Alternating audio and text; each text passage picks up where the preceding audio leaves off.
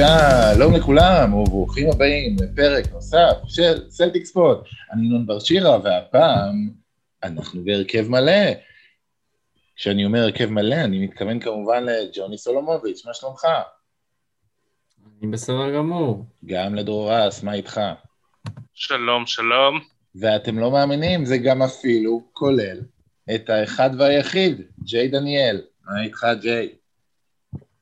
מצוין, ינון, מה המצב, חברים? בסדר גמור, בסדר גמור. אז זהו, הפלייאוף מתקדם לו בלעדינו, ואנחנו עמוק ב off season. אבל רגע לפני שאנחנו באמת נכנסים לעובי הקורה ול... ולמה הולך להיות בשנה הבאה, זה הזמן לרגע, קטן, קטן, להיזכר בשנה שעברה עלינו. אז באמת הייתה שנה מאוד מאוד קשוחה, הרבה מאוד דברים, מאזן 36-36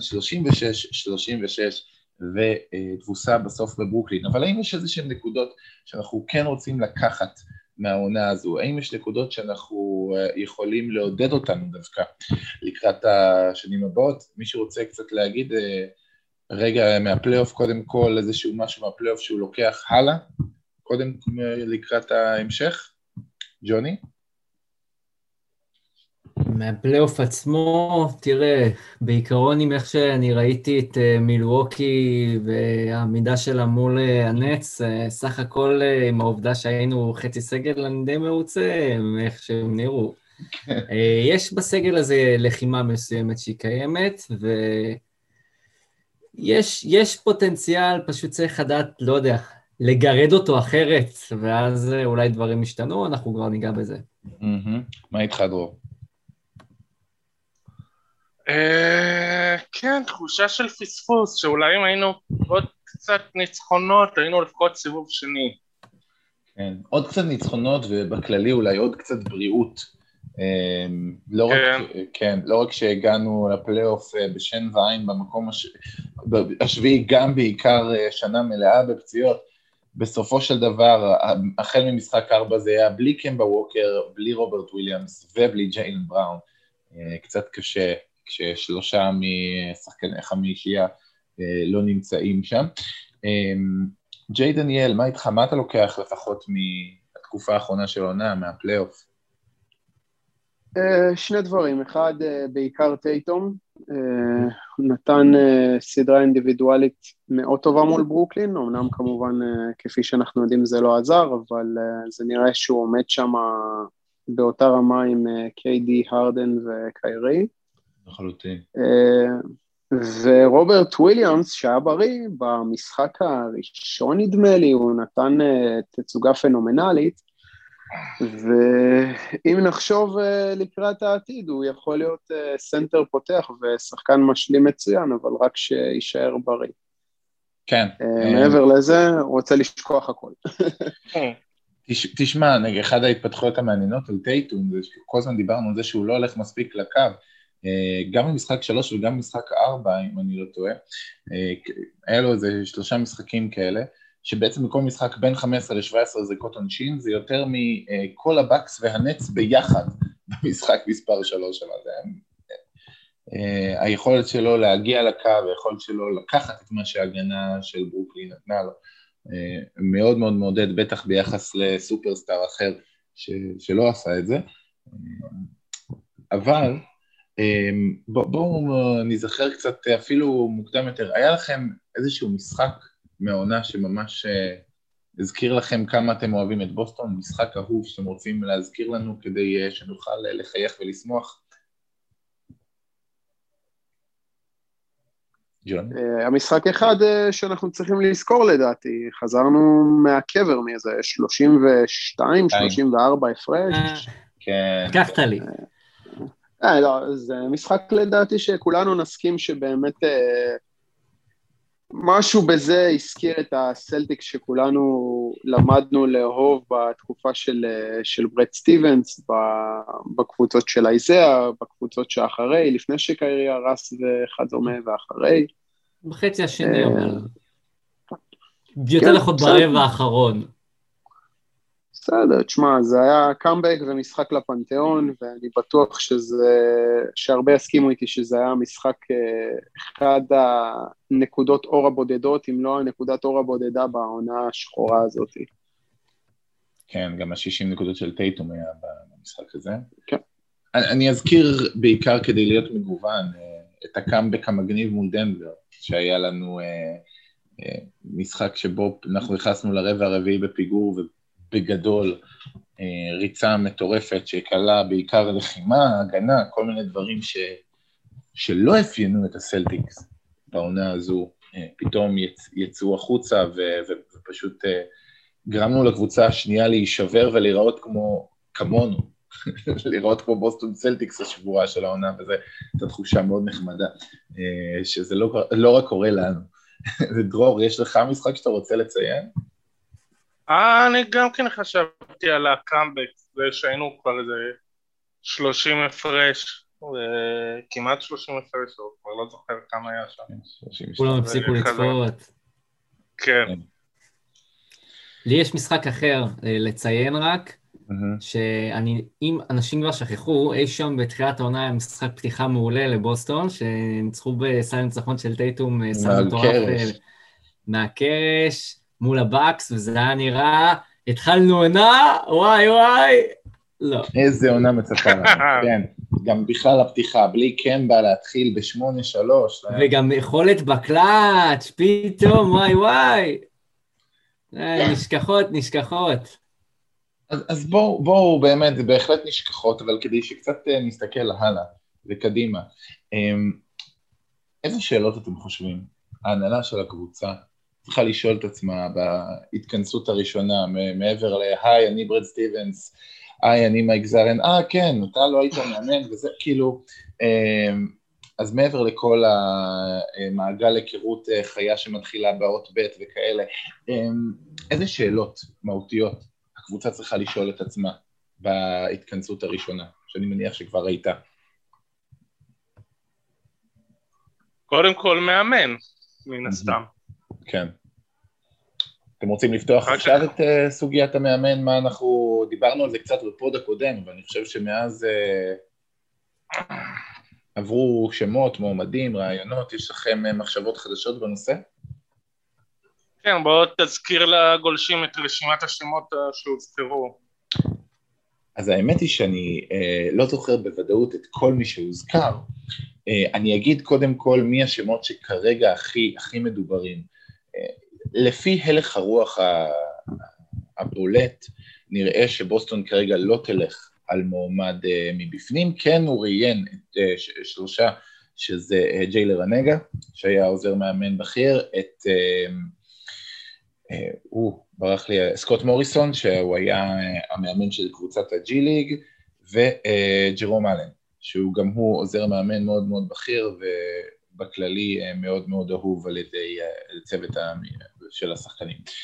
אמ, מעבר לזה עלו כמה וכמה שמות אה, מאוד מאוד מעניינים, בעיקר בין עוזרי הליגה, בין השאר הוזכרו אה, סם קסל, צ'ונסי בילאפס, אימי יודוקה, אה, שהוא עוזר מאמן שנמצא כרגע בסגל הרחב של הנץ, דרווין הם הוזכר גם, וקרה לוסון, שמי שלא מכיר אותה, היא הייתה עוזרת בסלטיקס שנה לפני, כיום היא, היא המאמנת של אה, מכללת אנשים, קבוצת אנשים של מכללת דיוק, אבל אה, יש לא מעט דיבורים אה, ואנשים שמאוד מאוד רוצים לראות אותה בתפקיד כמאמנת סלטיקס. יש עוד איזה שהם שמות של, שלא הזכר, ווס אנסלד ג'וניור, גם דיברנו, אתה דיברת עליו ב pod הקודם וגם אני חושב הוא עלה בכמה וכמה הזדמנויות, אה, מאמן אה, שמאוד מאוד מוכר ביכולת אה, שלו לטפח ולפתח שחקנים. יש שם מישהו, עוד איזה שהם שמות ששאלו לו ש, שרוצה כזה קצת לדבר או לחזק? אז זהו, אז מי, אז אנחנו יודעים שסטיבנס, את מי הוא מראיין, כי עוזרי מאמן שבסגל של קבוצות אחרות צריכים לקבל אישור בשביל לראיין אותם. אז כן. מישהו, אז הוא לא ביקש אישור בשביל וס אנסל. Mm, okay. אה, אבל אנחנו יודעים שהוא כן ביקש וקיבל בשביל צ'ונסי בילאפס, דרווין הם עם דוקה, בנוסף צ'ארלס לי שהוא גם עוזר מאמן במילווקי וגם ג'מאל מוסלי שהוא עוזר מאמן בדאלאס הוא גם נחשב איזה כישרון עולה וכבר איזה שנתיים מדברים עליו כאל אחד הכישרונות הגדולים הבאים, הוא כרגע המאמן ההגנתי של דאלאס מבריקס. אה, צריך גם להזכיר שעוזר המאמן של בוסטון אחרי שלא ראיינו אותו, שפחות ירדו מהרעיון, הוא הלך להתראיין למשרת מאמן בטורית. אה, נכון. לגבי אה, כללית המועמדים, יש איזשהו מועמד שכרגע אתם הייתם רוצים קודם כל ש, שיהיה המאמן של הסלטיקס בסוף איזשהו פייבוריט אישי פנימי שלכם? נשאל פה את, ה, את אה, ג'וני מה דעתו בנושא. אין לי כרגע איזשהו שם שהוא פייבוריט, אני כן יכול להגיד שבאופן כללי מהשמות שרואים זה שאני כן מרוצה לפחות מה שאני פחות רואה, וזה מה שדיברנו עליו ב pod שעבר, כל מיני שמות של מאמנים שכבר היו, ודיברנו על עניין של רצפה ותקרה, אז אין מה לחזור על זה. אני כן אגיד שבאיזשהו מקום, אולי אני טיפה מכליל, אבל אני חושב שקצת אה, אפשר לראות מלפחות חלק מהשמות, שיש שני דברים שכנראה הולכים לשים עליו דגש, ואני מקווה שזה גם יקרה. מבחינת חיפוש המאמן, וזה אחד, אה, צריך שהמאמן יהיה איזשהו מאמן שיכול להיות אה, כזה שיודע לבוא ולתקשר עם כוכבים, אוקיי? Okay? אה, זה משמעותי, ונגיד כאילו מעבר לעניין של גם ההתקפה וההגנה, כי אתה צריך לבוא ולחבר מחדש את בראון וטייטום, שזה נשמע שבאיזשהו מקום, גם סטיבנס אפילו רמז לזה במסיבת העיתונאים שהייתה לאחרונה, שהם פשוט צריכים איזשהו קול חדש, ואולי זה יכניס להם קצת משהו אחר.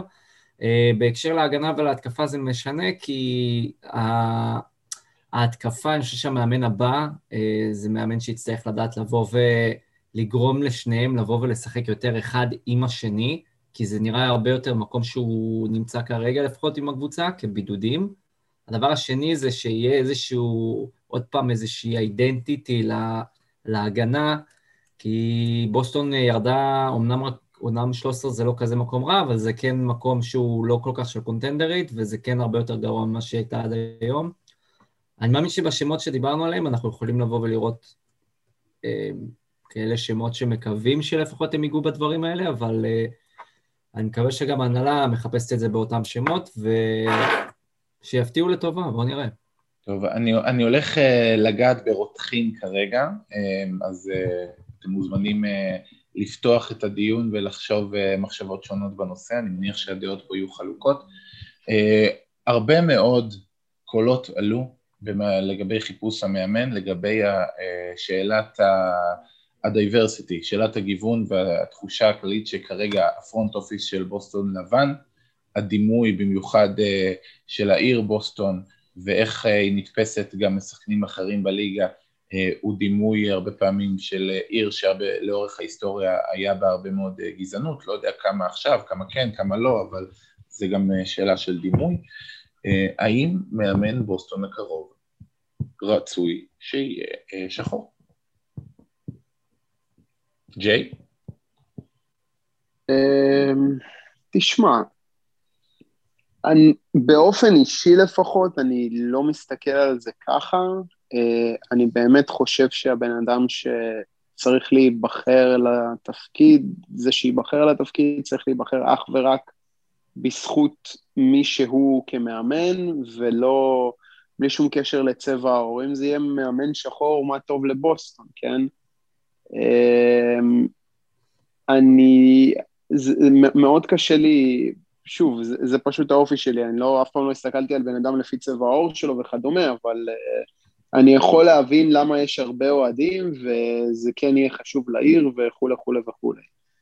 אה, אבל שוב, מי שהכי יתאים לעמדת המאמן, לדעתי הוא זה שצריך להיבחר, בלי שום קשר לצבע העור. כן, אני, אני אגיד, קודם כל אה, חשוב לציין מעבר לעניין צבע העור, הרבה מאוד מהמועמדים אה, השחורים הרלוונטיים, סורי, אני לא מצאתי כרגע מילה טובה יותר, שהיא לא מאוד מאוד מכובסת, הם, הם מועמדים שהם, מה שמשותף ביניהם שהם שחקני עבר, זאת אומרת צ'ונסי, סם קסל, קרה לוסון, גם אמי אודוקה, שחקני, הם שחקני עבר פעילים, שזה גם משהו שאני חושב קצת נגעו ברצון להביא איזשהו שחקן שהיה שם, ש, שיכול להתחבר לשחקנים מהכיוון הזה. וגם בסופו של דבר, אם אני גם אוסיף עוד כל מיני מועמדים כמו דרווין הם וצ'ארלס לי, זה מועמדים ש, שכבר הרבה מאוד זמן מדברים עליהם בתור שמות מאוד מאוד איכותיים. וזה מועמדים טובים. זאת אומרת, ואם הבחירה היא בין אה, מועמד טוב ועוד מועמד טוב, אז זה לא מרגיש בשום צורה שתהיה התפשרות אם, אם הפעם ינסו ללכת גם לכיוון הזה.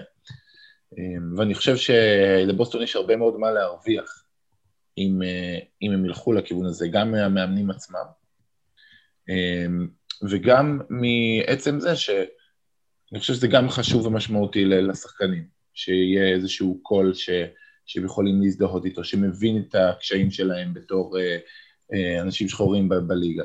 וגם אה, בסופו של דבר, אה, לעיר ולשחקנים שבחוץ ולדימוי של בוסטון כקבוצה, אני חושב שיהיה לזה משמעות, אם נרצה או לא נרצה, ו, ולכן אני באופן אישי וכללי בעד. אה, דרור, מה, מה דעתך בנושא? אני רק אומר שאם אתה תעבור על כל רשימת השעות ואיך כל הרשימה שהם ביקשו אז אתה תראה שכמו שאמרת כולם שחקני עבר כולם שחורים. אני יש כאן איזה מכנה יש כאן משהו שכיוונו אליו כבר מראש. כן. זה כולם כבר. זה אני עברתי כמו שאתה כולם. זה זה כאילו זה המועמדים שלנו אז אני לא חושב שיש איזה דילמה לשם אה, סוג של מכוונים. וגם כולם אה, או התעסקות עם פיתוח שחקנים נגיד דרווין הם mm-hmm. שדווקא מהעבודה שהוא עשה בלייקרס אני לא כזה מת עליה. הוא היה שם מאמן הפיתוח השחקנים בתקופה של שהיה שם דיאנג'לו ראסל, אינגרם וכל החבורה הצעירה הזאת ולא עשה יותר מדי עבודה אבל זה. אה, ג'ון סי בילאפס, אה, ג'מאל מוסלי שהזכרתי קודם כאמור אז כן, אז כולם כאלה, כולם אה, אותו סגנון. אז כנראה שזה הסגנון שהם מחפשים, וכנראה שזה מה שיהיה. Okay, אוקיי, אני רק uh, להוסיף איזשהו נדבך אחרון וקטן uh, לעניין חיפוש המאמן ובזה נעבור לנושא הבא. כן חשוב לציין שיש כרגע כבר עוד קבוצות שהצטרפו למה שנקרא לתחרות על המאמן הבא, אם זה פורטלנד שכן דיברו על צ'ונסי כאיזשהו מועמד משמעותי, אינדיאנה שפיתרה את ביורקרן, אה, אני נוטה להאמין שהם יבחרו דווקא אחד מהמאמנים הוותיקים אה, שכרגע בשוק. אה, נכון, אינדיאנה לפי השמועות רוצה או את בודנהולזר או את סטוץ, אז הם כן. לא מתחרים איתנו, היחידה שתכלס מתחרה איתנו זה פורטלנד, שאר הקבוצות מאמן שגם אנחנו גם הם יציעו לו, אז פשוט יעדיף אותנו כי יותר נכון. ביטחון תעסוקתי, יותר אופציה לעתיד, להצלחות. וגם בדיוק, קבוצה שגם עכשיו היא, בסופו של דבר יש הרבה עם מה לעבוד, כן אם אני חושב על קבוצה אחת שהיא יכולה כביכול להיות משרה יותר נחשקת, אנחנו לא יודעים עדיין אם היא פתוחה, אבל במידה ובד מפוטר ממילווקי, אני רואה את uh, הרבה מאמנים אומרים לעצמם, עם עבודה, הגור... אם במידה ומילווקי מובסים מול ברוקלין. Um, uh, אני רואה סיטואציה שבה הרבה מאמנים יגידו, וואלה, כזאת עבודה, אני יכול בקלות עם כזה סגל להוציא יותר, וישר להיות מאמן של קונטנדרית אמיתית. אז, אז אם בעד יפוטר, אני כן רואה שיכול להיות איזושהי תחרות, אבל מצד שני, יש כרגע מספיק מועמדים טובים, ככה שאני לא מרגיש שכאילו, רק אם נבחר את uh, צ'ונסי בילאפס זה יהיה בסדר, כאילו. יש הרבה מאוד, אני אגב באופן אישי, אני מאוד מאוד אשמח אם קרה לוסון אה, תהיה, בוסטון הייתה גם פורסת דרך בהרבה מאוד תחומים, ואני חושב שמעבר לעצם זה שהיא אישה, ו- ושחורה וכאילו, אה, אני חושב שהדבר המשמעותי לגבי קרה לוסון זה ששחקנים מכירים אותה, ושחקנים מאוד אוהבים אותה ומאוד מתחברים אליה אה, מהעבודה שלהם, ואני חושב שיכול להיות.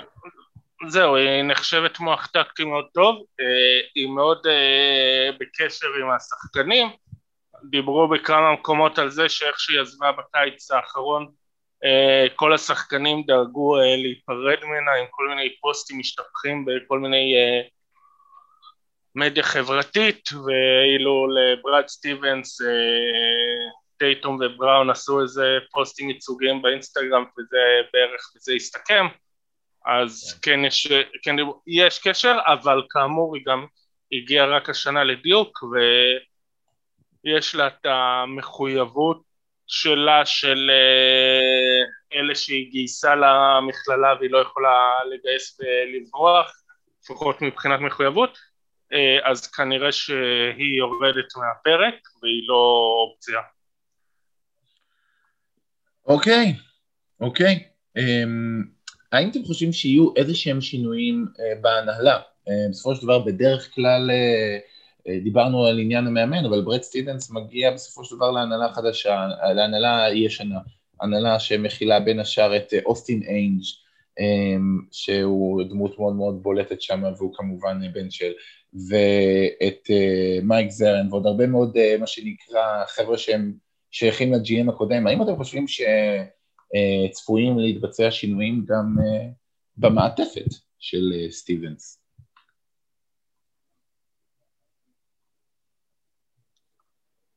אני אישית אעדיף שלא, כי עם כל הכבוד, כשיש אה, מנהל חדש לקבוצה ויש גם מאמן שיהיה חדש לקבוצה, לא צריך עוד, עוד שינויים כי זה קצת אה, גורר את הקבוצה אחורה ומכניס יותר מדי גלגלים חדשים לתוך המכונה, שביחד הם בהתחלה יחרקו, ויותר מדי כאלה, והמכונה נתקעת. אה, באופן כללי גם אני מאוד מקווה שהאנשים הוותיקים כן יישארו, אני חושב שאוסטין איינג' ו... ומייק זרן הם אנשים שהם עמודי הטבח כרגע בהנהלה ובקבלת ההחלטות שתהיה כרגע. נגענו בזה גם בפוד הקודם, זה אנשים שהרבה מהניהול אה, בפרקטיקה כבר עובר דרכם, ולא בהכרח כל כך אה, מול איינג' בשנים האחרונות, והם עושים את העבודה כמו שצריך, ומייק זרן מאוד מאוד מוערך בליגה, ורק מחכים לחטוף אותו, ועצם העובדה שהוא עדיין לא נחטף, זה כי הוא פשוט אוהד שרוף של הקבוצה ואוהב להיות בה. אה, כן, אני, אני כן חושב אבל... אני מאוד מקווה שהוא נמצא בעמדה ש... כן? אני, אני כן חושב, אני רוצה מצד שני אה, להגיד, אני בטוח שבהתחלה חשוב להשאיר את הצוות הקיים, כמו שגם דני אינג' עצמו, עצמו אמר שהוא יהיה בדראפט קומביין ויהיה בחפיפה, חשוב שהמעבר יהיה כמה שיותר חלק. עם זאת, אה, GM, כמו שמאמן, לרוב מביא את העוזרים שלו, שעומדים ב... אה, על פי תפיסת עולמו, וכבר עכשיו זה די ברור גם למוריסון, גם ללרנגה וגם לג'רום אלן, שאם, שמאמן חדש לא ישאיר את אה, כולם, אה, יכול להיות שאפילו את אף אחד הוא לא ישאיר. אני חושב, GM אה, חדש, אם יש לו, אם לברד סטיבנס יש תפיסת עולם, הוא מגיע עם אכפתיות כלפי התפקיד, אם הוא מגיע עם איזשהו כיוון כלפי התפקיד, אז אני מניח שאתה יודע, אתה, יש לך גישות שונות, אתה נכנס לתפקיד, אתה לאט לאט תבין, אה רגע, אני צריך גם את האיש שלי שיעשה על הבגיל ד' נראה לי שזה דווקא מצביע על מחויבות לתפקיד, אמ, שנראה מינויים חדשים ולא פשוט בוא נעשה את מה שהיה קודם, כי המטרה היא, אם הוא נכנס לשם, שיביא את הקול של עצמו. אני פשוט מאמין שבן אדם לא צריך לבוא ולהיכנס בהכרח למקום חדש ולהתחיל להפוך את המקום. לא, לא ישר, אמ, אני לא מדבר על אה, ישר. לא, אני יודע, אני פשוט, אני פשוט מדגיש את זה, שאני חושב שזה משהו שהוא חשוב, וההתחלה מאוד קריטית ש... הוא גם ככה המנג'ר בהתחלה מאוד סביר שהוא יעשה טעויות, ובאופן כללי זה תפקיד ששואב את, עצ... את עצמך לתוך טעויות אה, מאוד מאוד משמעותיות וגדולות עבור מועדונים. אז זה טוב שיהיה את האנשים האלה בהתחלה. ברגע שהוא ירגיש שהוא יכול יותר לבוא ולתפוס את המקום שלו והוא צריך תפיסת עולם יותר משלו מסביב, ויהיה לו גם הוכחות בידיים, אפשר לדבר אז. עד אז, עדיף שיישען על אנשים מבינים יותר, וזה גם נשמע שהוא בסך הכל בקשר טוב איתם, מקווה שזה ככה גם במציאות, ושעם זה נתקדם. אגב, טעויות קריטיות, עוד מעט מתחיל הדראפט, עוד מעט אנחנו ב-22 יהיה את הלוטרי שאנחנו לא נהיה בו, אבל בכללי לאט לאט הדראפט הולך ומתקרב אלינו, שהוא יתרחש ביולי, או באוגוסט, דרור, אתה זוכר? אה, סוף יולי. סוף יולי. סוף יולי. אמ, יש לנו כבר אה, איזה שהן מחשבות, בחירה 16 אה, ביחס, אחד היתרונות כביכול בזה שהייתה לנו עונה חלשה מבחינת מאזן, שבחירה 16 היא בחירה יחסית טובה, היא בחירה באמצע, באמצע סיבוב ראשון, יש כל מיני שחקנים בעלי ערך שם. האם אתם חושבים שהבחירה הזו תישאר אצלנו, או שהיא תעבור? קודם כל, יש לכם אה, רעיונות בנושא? נתחיל איתך, ג'יי? אה, תשמע, דראפט לצערי ולמזלכם זה לא המומחיות שלי. אה, צריך להבין גם שלא בהכרח הדראפט, אבל כל התקופה של הקיץ תכתיב את ההלך רוח לקראת העונה הבאה. אה, אני לא אתפלא אם ינסו להעביר את הבחירה הזאתי, שזה כן יכול להיות דבר חכם. אמ, אני מאוד מקווה שדווקא באזור של הדראפט הם יתחילו לעשות את הצעדים לקראת העונה הבאה.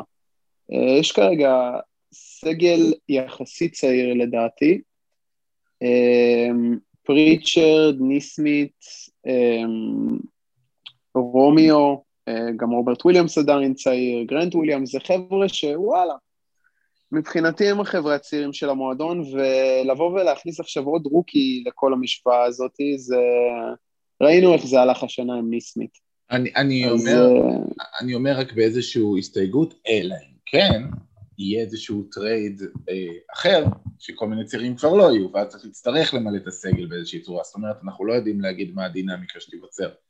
כן, כן ולא, אני אגיד לך מה, אתה צודק בזה, אבל מצד שני, אמ, כולם כבר יודעים פלוס מינוס מה החבר'ה שציינתי שווים. עכשיו, בתכלס, חוץ מטיימלורד ואולי אה, פריצ'רד, אני לא חושב שנוכל להוציא יותר מדי על שאר החבר'ה, לא על לנגפורד, לא על אה, גרנט וויליאמס ולא על נסמית'. תשמע, אה, תלוי לאיזה קבוצה, תלוי למי, תלוי תמורת מי. אמ, אני חושב שהרבה GM יעדיפו את הבחירה, כלומר את בחירה ה-16. כן, אמ, באמת אה, צריך לראות מה יהיה הביקוש גם לבחירה, גם מה יהיה הביקוש לשחקן מהקיימים. בדרך כלל הנטייה של GMים זה להעדיף את הבחירה, גם כי זה יותר זמן עם השחקן וגם כי מה שנקרא, עוד לא פתחו את הממתק הזה, אז אז הכל עוד אה, פתוח, ואנשים אוהבים לבחור בעצמם את הטעויות שלהם.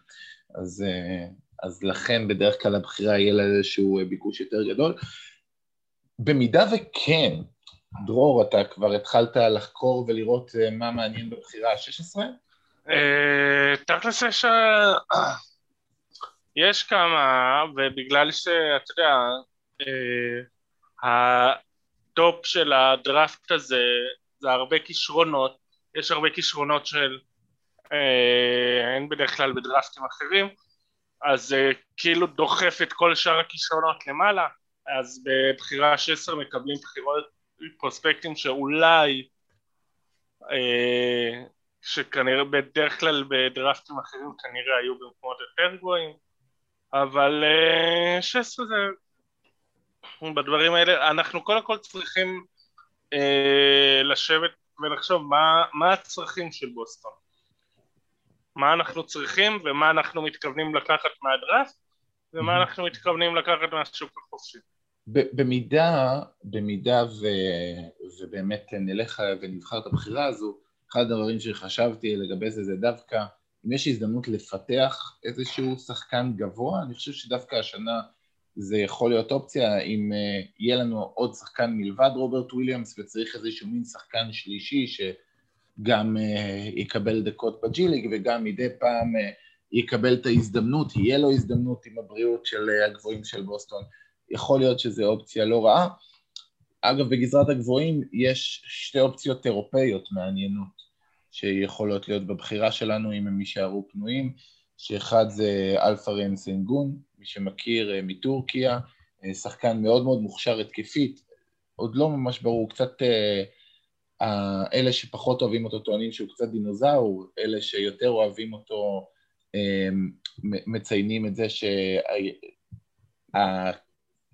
שהתפוקה שלו אה, בליגה הטורקית היא כל כך מרשימה שיכול להיות שמסתתר פה איזה מין יוקיץ' קצת נמוך, או משהו כזה מאוד מאוד מרשים, היכולות שלו מאוד מאוד גבוהות, ויש ממנו הרבה מאוד ציפיות מרשימות.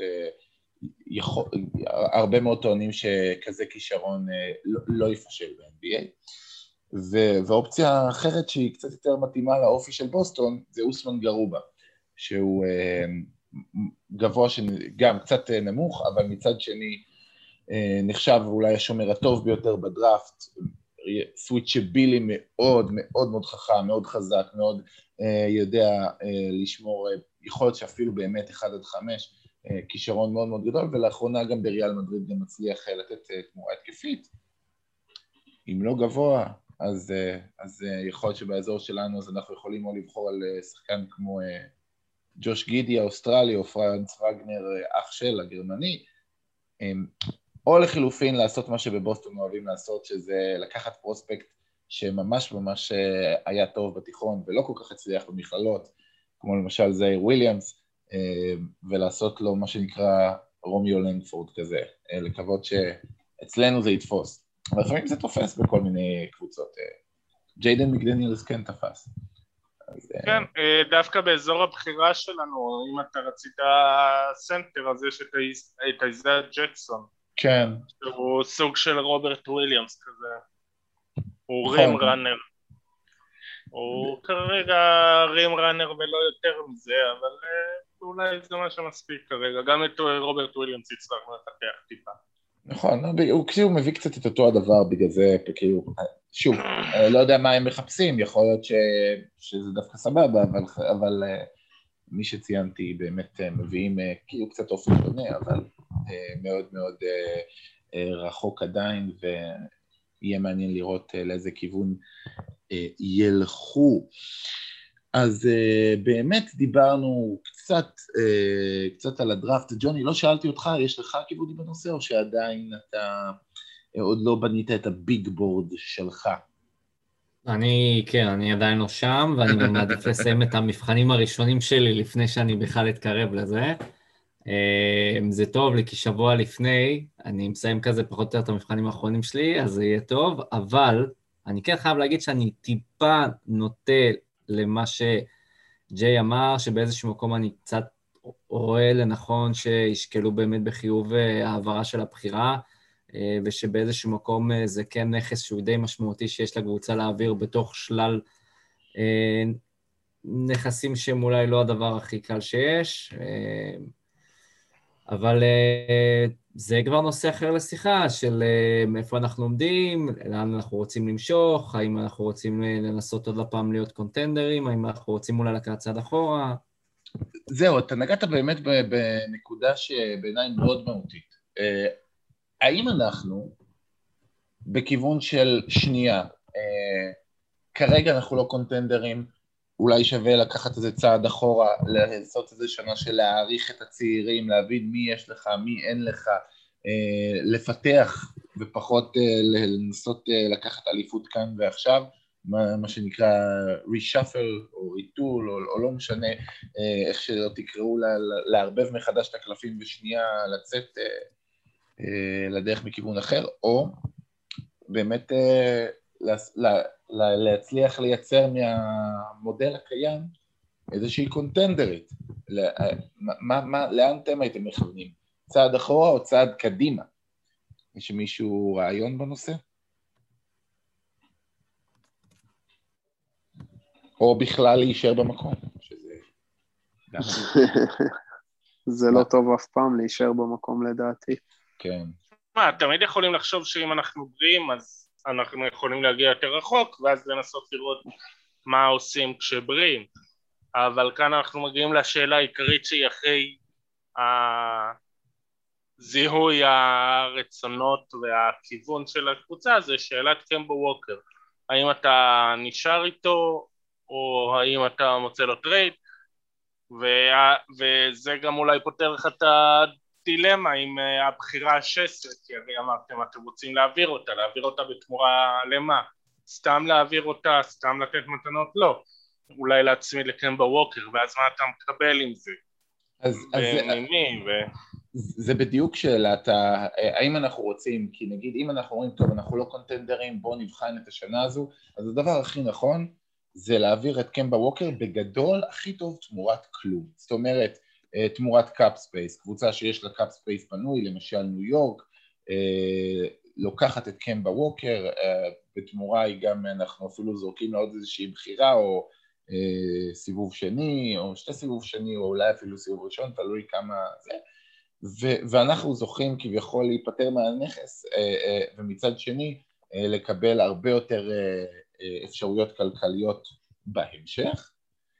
אופציה נוספת זה איזשהו כמו וטרן כמו אל הורפורד באוקלאומה, אמ, או לחילופין לחלק לשלוש, אם אה, למשל הקליפרס נופלים, אז מין סוג של תמורת אה, לוקנארד אה, ופטריק בברלי ו...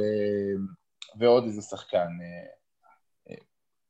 להצליח להגיד, אוקיי, אתם זקוקים לאיזשהו מוביל כדור, תביאו לנו שלושה שחקנים שהם כביכול לא מאוד מאוד חזקים אצלכם כרגע בסגל, ואנחנו כבר נמצא או איך להפוך אותם הלאה לנכסים יותר שווים, או לחילופין להשתמש בהם. אמ, מה לדעתכם מבין שלושת הנתיבים נראה כרגע כמו הנתיב היותר הגיוני לקבוצה? ג'וני? חושב שהקבוצה, אם לא יקרה משהו יוצא דופן, אה, כן אה, ינסו לעשות איזשהו retooling ב style של אה, פילדלפיה. זה יהיה תלוי אבל בלא מעט החלטות, כמו מה שאמרנו לגבי שאלות מהותיות שהם צריכים לשאול אותם, צריכים לשאול את עצמם בהתחלה. יהיה לא מעט לגבי איך הם יכולים לבוא ולבנות סביב הסגל, אבל אני חושב שבגלל כל השינויים, אז יש מוטיבציה מסוימת שכן אתה צריך לכוון לזה. הדבר היחיד שימנע את זה, זה איזושהי מין הסתכלות, שזו צריכה להיות איזושהי עונת ביניים לקראת הכנה לספלאש גדול בקיץ אחריו.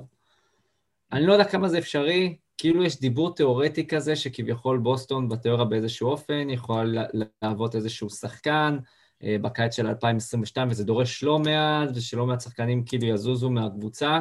אני פחות רואה את זה כרגע כמשהו שהוא ריאלי, ובעיניי יותר נכון באמת יהיה לכוון ל retooling מסוים. אבל זה לא סותר את זה, שאני חושב שיהיה כן נכון אולי באמת להעביר את קמבה. אני לא בטוח שאפשר לבוא וללכת אה, לסיטואציה שבה אתה פשוט מעביר אותו בלי כלום, אני חושב שזה יכול להיתפס כרגע כאחד החוזים הפחות טובים בליגה, ובהתאם לזה אתה תצטרך לתת על זה לא מעט uh, ממתקים. Uh, וכן, יש סיכוי שהבחירה ה-16 יכולה להיות כמו משהו שהוא uh, יעניין קבוצות, לצורך העניין. אוקלאומה אולי, באיזשהו אופן. יכול להיות שהם יזרקו לך את אורפורד במקום, ואז אולי אתה יכול לא לתת את הבחירה 16, אבל אתה עדיין אולי תיתן משהו אחר. זה הכיוון שאני יכול לראות אותו קצת יותר ריאלי, ואני כן מקווה שהוא יקרה. אני חושב שאפשר להמשיך עם סמארט בעמדת רכז. יש שם רכז יותר גבוה שלא צריך לבוא ולחפות עליו בהגנה, ולראות משם איך אפשר לסדר את שאר החמישייה סביב זה. אני, אני כן אגיד לגבי, אה, לגבי עוד אפשרות כמובן שאנחנו נוטים לשכוח אותה ב off season זה לתת לקמבה אה, להראות מה הוא שווה ולקראת ה trade deadline להיכנס לאותה דילמה. אה, זאת אומרת גם מבחינת תשלומי מס כאלה ואחרים אם אנחנו אפשר להתחיל את השנה כביכול מעל סף המס אבל כל עוד אנחנו לא כובלים את עצמנו כמו, כמו השנה להיות אה, ב hard cap, אנחנו בעצם יכולים להיות אה, מעל סף המס, ואם אנחנו מעבירים את קמבה ב trade deadline, לרדת מתחת לסף המס, שיכול להיות... אני חושב שאתה תהיה גבוה מדי בלי קשר, והרי אתה צריך אה, לקבל חזרה במהלך העונה לפחות סכום משכורות דומה, אז אתה לא יכול להרשות לעצמך... כן, זה, זה אך ורק אם, אם אנחנו גם לא מחתימים את פורניה וכל מיני כאלה. נכון, וגם אגב אני לא מבין כל כך אה, למה להחזיר את הורפורד, זה היה חוזה שהיה גבוה לנו מדי, כולנו הסכמנו, אין לנו כל כך מה לעשות איתו, חוזה גדול, שחקן מבוגר, אני חושב שכן רוצים אה, להצעיר את הסגל. אה, ולגבי המס כאילו, תשכחו מזה, שנה הבאה משלמים מס, אנחנו נהיה גבוה, גבוה מדי כדי לרדת מתקרת המס, אנחנו שנה הבאה משלמים מס, בטוח. כן. אה, טוב, בואו בוא נשאל קצת שאלות גולשים, משם נתקדם לשם אה, אה, ונמשיך הלאה. אביתר אלקלעי שאל על שמועה שהוא שמע באינסטגרם על טרייד קמבה ווקר תמורת אלכס קרוסו וקייל קוזמה. מה האמינות של אותה מידע? אני חושב ש... אוקיי, תכף נדבר על מה זה. ברגע שהתחלת עם טרייד ששמעתי כן. באינסטגרם... כן. בגדול, אמ, שוב, מי שלא מכיר מספיק, אז נגיד, אם אתם רוצים משהו אמין, אז טוויטר, וספציפית בטוויטר, ווש, שמס ומקסימום אה, קריס היינס, או אה, ייתנו לכם מידע שאתם יכולים... לא, יש שם, יש בטוויטר כמה אמינים, לא שניים שלושה, יש הרבה. כן. אבל... אה, אבל כן, ברגע שהתחלת... זה, זה אגב, זה גם שמועה כזאת מטופשת, שרואים שזה, או שזה סתם איזה מישהו הנפיץ, או שזה... לא יודע מה, או שזה מישהו שחושב שזה... ואין לו את האומץ להגיד שהוא חשב על הרעיון, אז הוא אומר שהוא בא באינסטגרם. אבל uh, סבבה. אה, כן, הרבה פעמים מה שהם עושים באינסטגרם, רק שתכירו, כותבים נגיד via ג'יי קינג, ג'יי קינג הוא נגיד כתב האתלטיק של בוסטון, מספיק שג'יי קינג דיבר בפודקאסט, העלה איזה רעיון על אה, בוא נחשוב מה יהיה אם בוסטון יעשו טרייד על קמבה ווקר. אז הם כותבים via ג'יי קינג, בוסטון, trading קמבה ווקר, פורטי תתידתה. זה דיווח style בליצ'ר פה. כן, אבל אה, כאילו כולה דיבר על זה בפודקאסט. לא- אני רוצה כן. גם אה, כמה, קודם כל אף אחד שטיפה מבין לא היה חושב על הטרייד, על הטרייד הזה כי המשכורות לא משתלבות, לא מסתדרות. אם תוסיף איזה שרודר ב sign לא. יפה, עכשיו, או אתה אמרת sign and trade, בוסטון לא יכולה להיות ב sign and trade, לא יכולה לעשות sign and trade. בגלל זה עצרתי את עצמי. לפני רגע הסברתי שאנחנו נהיה מעל תקרה והרבה מעל תקרת המס, sign and trade לא יכולה לעשות קבוצה שנמצאת מעל תקרת המס, אז אי אפשר. בנוסף, אה, שרודר הוא מסיים חוזה, אז אה, אתה יודע, זה קצת מצריך את האישור שלו הטרייד הזה. אז כן. מישהו שסתם חשב אה, איזה משהו מטופש, כאילו אני רוצה להגיד מטומטם, אבל זה מטומטם והוא כאילו רק בואו נוסיף קצת את העניין של לייקרס עם בוסטון טרייד, בסדר? תבדקו את הפעם האחרונה שזה גם קרה, כאילו תוסיף לא, עוד סיבה. לא, דווקא היו כמה טריידים כאלה, זה דווקא אין בעיה, אבל... אה, כן. זה דווקא אין להם מה היה לעשות. אוקיי. אתה יודע שאף פעם לא היה לבוסטון טרייד עם כן. אה, כי גם בוסטון וגם סן אנטוניו כמעט לא עושות טריידים באופן כללי, בטח לא באמצע העונה, אז יכול להיות שזה קשור. לא, יש את זה, לא יודע, זה כל מיני, זה כמו שהשנה הטרייד הזה עם אה, דניאל טייס היה הפעם הראשונה בהיסטוריה שעשינו טרייד עם שיקגו. וואלה, מטורף. טוב, מעניין. אמ, איתי עופר שאל באמת על קמבה ווקר, הוא אמר שזה גם ככה סביר שזה יקבל מקום מרכזי בפודקאסט, זה קיבל. אבל הוא אומר מה עושים, אני לא חושב שאפשר להשיג עליו מישהו כמו לילארד, אתה צודק, אי אפשר, אבל האם יש מקום להרוויח באמצעותו אה, כמה שחקנים משלימים, דיברנו על זה קצת, אה, אז אני אגיע ישר לשאלה השנייה. אה, אם כבר מדברים על אילארד, האם לדעתכם בוסטון צריכה במצב כזה לוותר על ג'יילן בראון אה, בדוגמה לשחקן בקליבר כזה? יכול להיות שיהיה פה איזושהי הסכמה, מעניין. אני לא. ג'וני, אתה נשמע שאתה לא בקטע. אתה לא בקטע של... No, big big no. למה? למה נו? למה נו? רגע. נו. זה לא כזה שאלה קלה, אני מתחבט בזה, אני מודה. על מה? זה דמיאן fucking לילארד, אתה לא הבנת? זהו. מה הוא עשה כבר? מה הוא עשה לא, כבר? לא, בשיא הרצינות, מה... כאילו, שחקן טוב, הכל וזה, אבל אוקיי, נו, ומה? בוא נשאל את דעתה. ג'יי, מה אתה חושב לגבי דמיין פאקינג לילארד?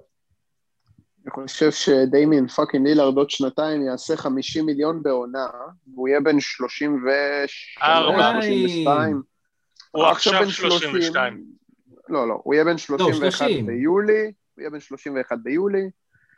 אה, הוא כבר, הוא לא לקראת הירידה, כי לא רואים עליו ירידה, אבל אה, זה לא, אני לא רואה אותו משחק ברמה הזאת עוד, עוד כמה שנים.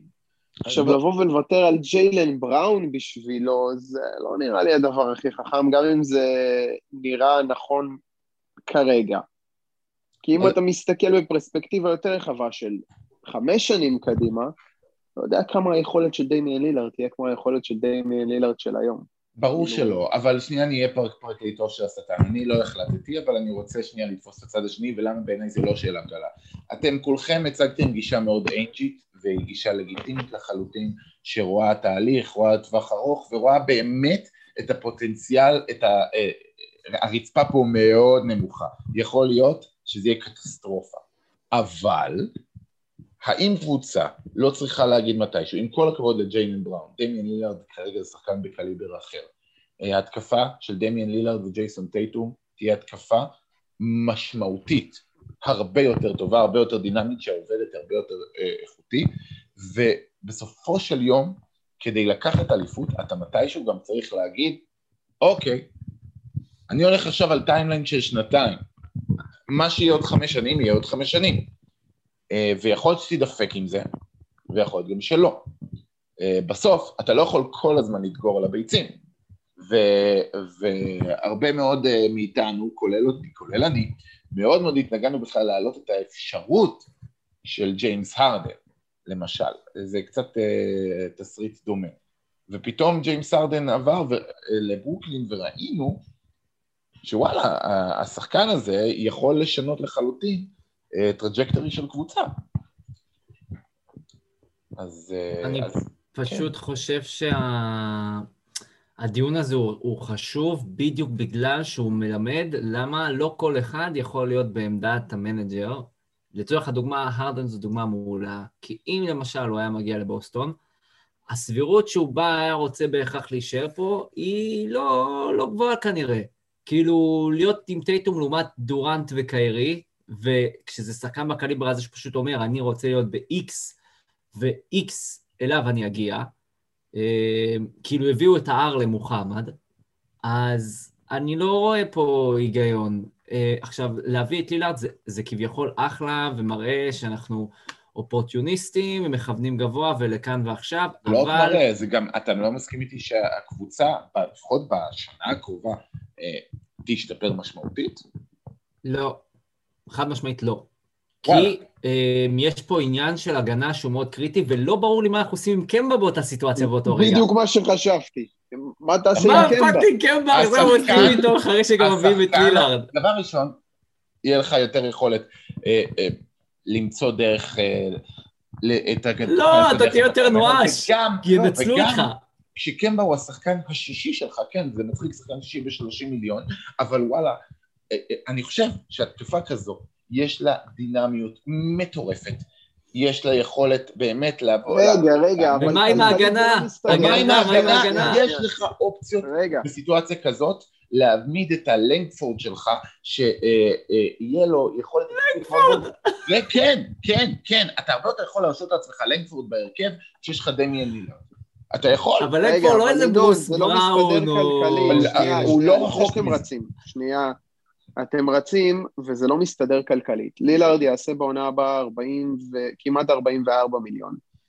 ג'יילן לא יעשה סכום כזה, הוא באזור ה-25-26. נו, יש פה הבדל של כמעט 20 מיליון, איך אתה מכסה את זה בטרייד? טריסטן תומסון וזה כבר יעבוד לך. גם אתה במינוס 10. לא, אבל אתה צריך 75 אחוז, לדעתי עדיין יסתדר כבר. עדיין, אני לא, לא רואה את זה. לא, מה, הקבוצה רק תעמיס עוד מס. לא, אתה, להפך, אתה, אתה, בסדר, אתה תמצא פתרונות אחרים, אתה לא תחתים את פורניה, או אתה תמצא טרייד על קמבה שהוא טרייד טוב, אה, שמוריד לך שכר. אני לא חושב שאפשר כל כך בקלות לוותר על אופציה כזו. אני חושב שזה לפחות משהו ששווה לשקול בכובד ראש, כי, כי אנחנו יכולים עד מחר לדגור על הביצים ולהישאר בסיטואציה הזו, אבל אני אגיד, נקודה. זה לא, זה לא לדגור על הביצים, אתה אמרת מילה אחת טובה ואתה השתמשת בה לא נכון. והמילה הזאת זה timeline אתה צריך להתאים את ה timeline שלך שכל ה core יהיה באותו timeline אמרנו לילארד 31 טייטום ובראון 24-25 לקחת שחקן יפה, לקחת שחקן בן 24 עם כזה פוטנציאל כמו טייטום ולהפוך את הטיימליין שלו משבע שמונה שנים לשנתיים אבל זה מה שאתה רוצה ואתה אומר בוא ניקח חלון של שנתיים אתה אשכרה רוצה לקחת שחקן כמו טייטום ולצמצם את החלון לשנתיים ואז אם אתה נכשל ואז אם אתה נכשל עוד שנתיים הוא עוזב אותך? לא, אבל, אבל אתה, אתה בדיוק בסיטואציה שעוד שנתיים, את ה... לא, אתה... הוא גם ככה לא יעזוב נכון, אותך.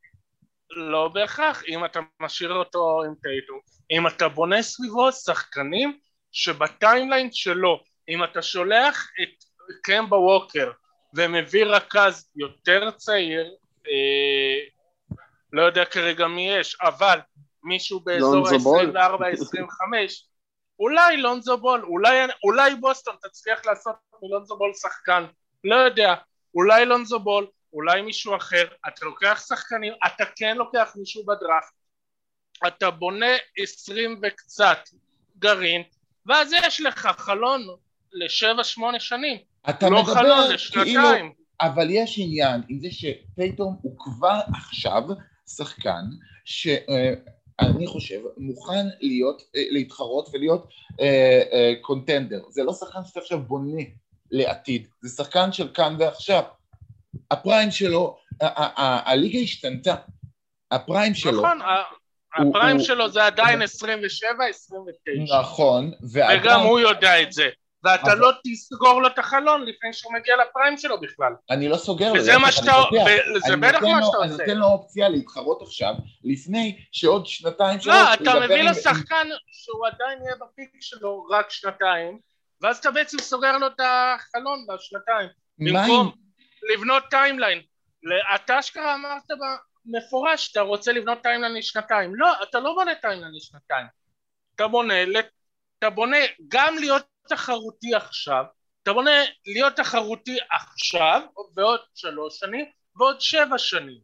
אתה לא בונה לעוד חמש שנים, לא, ברור, אתה עכשיו תחרותי, אבל עדיין אתה בונה להיות תחרותי ולהיות תחרותי לטווח ארוך. לא, לא לרוץ ולהמר all in בשביל שנתיים. בסוף, מהרגע שטייטום חתם על החוזה, אנחנו עכשיו, שעון החול כבר מתקתק. מהשנה החוזה נכון. הגדול שלו נכנס לתוקף. עוד שנתיים אה, זה, הוא כבר יצטרך להיות בנקודה ש, שכבר אה, לאורך כל אותה שנה של אה, האם טייטום יחתום בסוף השנה על, הסופר, על הסופרמקס או לא יחתום על הסופרמקס ואנחנו צריכים עד אז שהוא יאמין שפה המקום שלו להתחרות ופה המקום שהוא יכול לקחת בו אליפויות, ושהוא לא יגיד, היי, ספיידה, מה קורה? תקשיב, אמ, היה לנו מה זה כיף בנבחרת ארה"ב, אולי נמצא מקום משותף ו... ונשחק בו ביחד. היי, ברדלי ביל, אה, וואלה, תגיד, איפה אתה מחפש להיות? אני חושב שאני אה, רוצה שיהיה לו ברור שהמקום שלו להיות זה בוסקו. תראה לי, נראה לך, מה יותר הגיוני שהוא יעשה? עוד שנתיים כשהוא יודע שדמיאן לילארד ולא משנה תעשו סיים חוזה וכבר לא סופרסטאר או שיש לידו את ג'יילן בראון ועוד איזה כמה חתיכות שעדיין עם אופק קדימה איך אתה חושב מה, מה יהיה הסיכוי היותר גבוה שלו להישאר עוד שנתיים? אמ, של כאילו מה נראה לך באמת? יש לו כוכב, סבבה אז יהיה לנו אחלה שנתיים אבל עוד שנתיים השחקן הזה כבר מסיים את הסוס. אז גם אם לקחנו אליפות, גם אם לא, אין לו יותר מה לחפש פה. לא יהיה לו יותר מה לחפש פה. והוא כן יעדיף אם יהיה לידו מישהו כמו ג'לן בראון שכן, שכמו, שכמו טייטו יש לו אופק לעוד כמה שנים. וכרגע זה לא מישהו ידבר איתו בנבחרת ארצות הברית זה ג'לן בראון ששניהם בערך באותו גיל בערך באותה יכולת ושני, ו- והם עובדים ביחד והם נמצאים אחד עם השני כל יום אז הם ביחד יהיו ווואלה שנינו זה יופי שנינו פה נשלוט בעוד איזה שבע שנים ולא לא. תביא לו עכשיו את לילארד ועוד שנתיים לילארד אה, מסיים. אנשים לא חושבים בפריזמות של שבע שנים. טייטום יישאר אם הוא ירגיש שעם ג'לן בראם עוד שנתיים, הוא, הוא שנה, שנתיים, שלוש, לוקח אליפות. אמ, עכשיו, אמ, אני לא חושב שזה גם מופרך, אני חושב שלטרייד על לילארד יש אה, תקרה יותר גבוהה ורצפה הרבה יותר נמוכה. זו שאלה מאוד קשה. אני מבין את הטיעונים שלכם, הם הגיוניים מאוד. אמ, אני, מהצד השני, צריך להגיד שקל זה לא, ו- ואני חושש מאוד מסיטואציה שבה הקבוצה תישאר כל הזמן בטיר 2, כל הזמן. תמיד תהיה את הקבוצה שהשיגה לעצמה שניים שלושה כוכבים והמשיכה הלאה. אמ, ו- ולכן אנחנו לא יכולים רק לחשוב בטיימלנד של עוד שש, עוד שבע שנים, אנחנו לא יכולים. זה לא ה-NBA היום. אני אה, פשוט חושב ש... זה לא, לא חושבים ב timeline של עוד שש שנים, אלא זה timeline של גם עוד שש שנים. של גם עכשיו וגם עוד שש שנים. אתה כרגע צריך לחזק את הגרעין סביב טייטום ובראון עם משהו שמתאים להם ל timeline. לא בטוח. אולי קצת וטרנים וזה, אבל לא לילארד, זה לא מה שיעזור ו... לך. לא בטוח שהגם וגם הזה לא ישאיר אותך בלי כלום. תהיה הכל חצי בחצי. אמ, קצת, כאילו, כי זה קצת מה שקרה, אני חושב שזה קצת מה שקרה לך בשנים האחרונות. עכשיו, אפשר להגיד ולטעון, ובצדק, שקרו הרבה מאוד דברים שהרסו לך את התוכנית של הגם וגם, כמו אה, קרי שהבטיח משהו ו, ובסוף עשה את, את הבחירה הלגיטימית האחרת, ו, אמ, וגורדון הייוורד ששבר את הרגל, וכו' וכו', ואפשר לתת אלף ואחת סיבות. אבל הגם וגם לא מבטיח לך בהכרח גם וגם. לא, הוא לא מבטיח, שום דבר לא מבטיח לך משהו. זה החיים. כן, בגדול רוב הסיכויים, נכון, תמיד יש פציעות, תמיד יש מלא דברים, אבל אתה רוצה להגדיל לעצמך את הסיכויים, וברגע נכון. שאתה לוקח שחקן בן שלושים ומשהו, אתה מקטין לעצמך את הסיכוי. לא נכון, כי אני חושב, כן, בשנה נכון. שנתיים הקרובות הקבוצה יכולה להיות אלופה. אם אני מאמין. לא, מה, אתה חושב מאמין. שאנחנו... בוא נדבר מאמין. על זה שנייה בתכלס. אתה חושב שכאילו טייטום ולילארד, ותשמע, שניהם ספציפית שהם כן. קיימים. תקש... אתה חושב ששני אלה, כשאחד מהם הוא טוב בהגנה, בערך כמו שנגיד קיירי טוב בהגנה, מתחרים מול הנץ? באמת? כן. אני לא כן, לא חושב. כן. איך? אני חושב שזה, אני חושב שזה מאוד מאוד תלוי. שוב, גם במאוד משתנים, במי יש לך מסביב, אבל כן, אני חושב שאתה במשחק, אתה מדבר, אתה contender. טייטום ולילארד ביחד זה contender. טייטום ובראון ביחד זה עדיין לא, זה ליד, זה קרוב. אבל לא פייבוריטים, אתה לא מצליח לעמוד מול חרדן ודורנט וקיירי, אתה יודע מתי תעמוד מולם? כשיש לך את טייטום ואת בראון שהם נמצאים בעלייה כגרעין, והגרעין השני נמצא בירידה כי דורנט וארדן כבר בני 30. ברגע שאתה מכניס את לילארד למשוואה, אז אנחנו גם נכנסים לאותה משוואה שלהם, שהגרעין שלנו גם בירידה ביכולת בגלל לילארד. השאלה של לילארד זו שאלה מהותית של מתי אתה אומר אוקיי, עכשיו, כמו שבפילדלפיה החליטו, מתישהו, זהו. עכשיו, push the button. וכרגע... אבל זה אחרת. אמביד בן 28, ועכשיו הוא מצליח לבוא ולהוביל את הקבוצה אחרי שנים שלקח שהוא יתפתח. אמביד בן 27, רק עכשיו. 27 עכשיו, 27 זה הפיק. לטייטום ולבראון יש עוד שנים להגיע לשם. זה, אתה, זה כאילו העמדה שבה אני באמת גם מסכים עם דרור, שאני חושב שאם הייתי מעביר את בראון, זה יהיה לשחקן שהוא פשוט יותר טוב מלילארד, ויותר צעיר ממנו. אין לך הרבה שחקנים יותר טובים מלילארד, ואתה יודע. בדיוק, אז זה לא שווה כרגע העברה, בעיניי.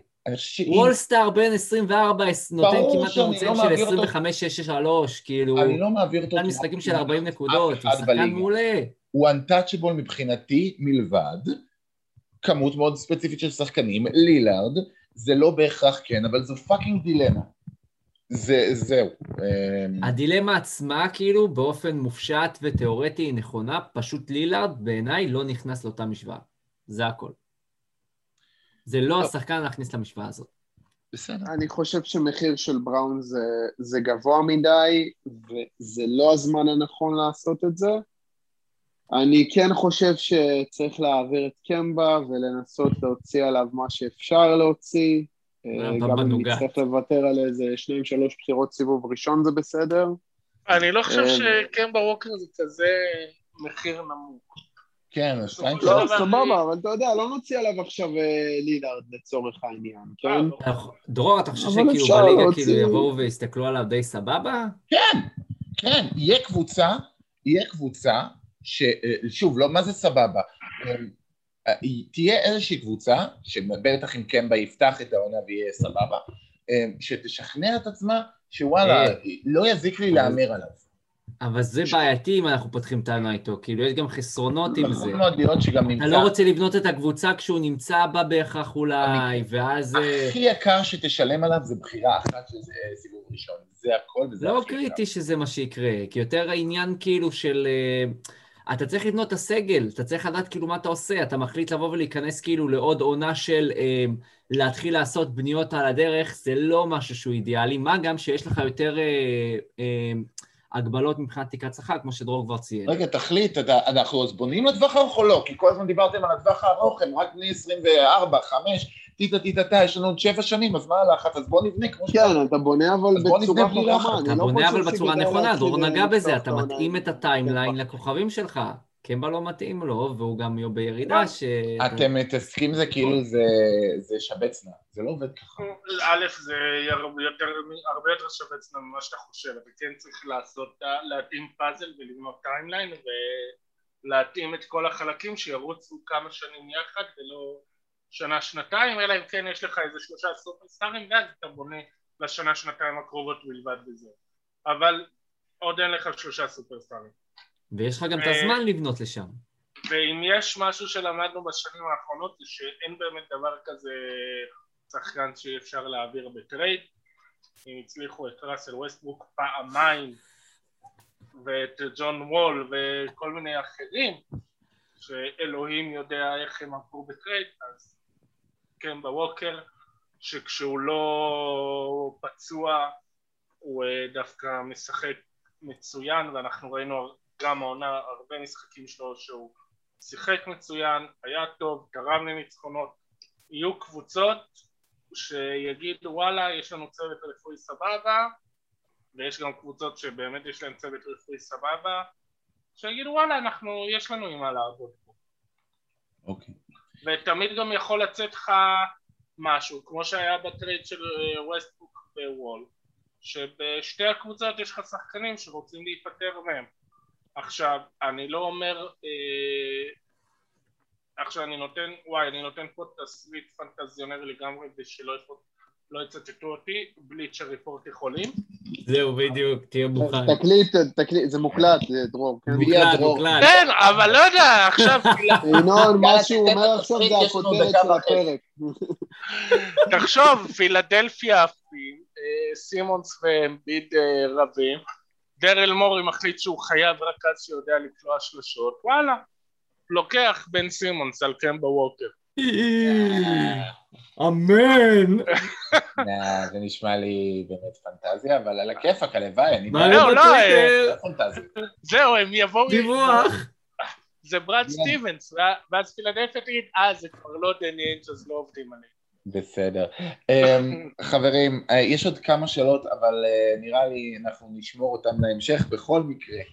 אה, היה לנו שיחה מאוד מאוד עמוקה וארוכה על ה off season, אבל בינתיים, תודה רבה לך דרור. תודה לכם תודה רבה לך ג'וני. תודה לכם. ותודה רבה לך ג'יי.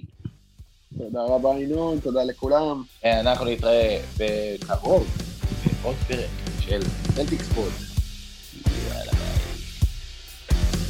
é laricar.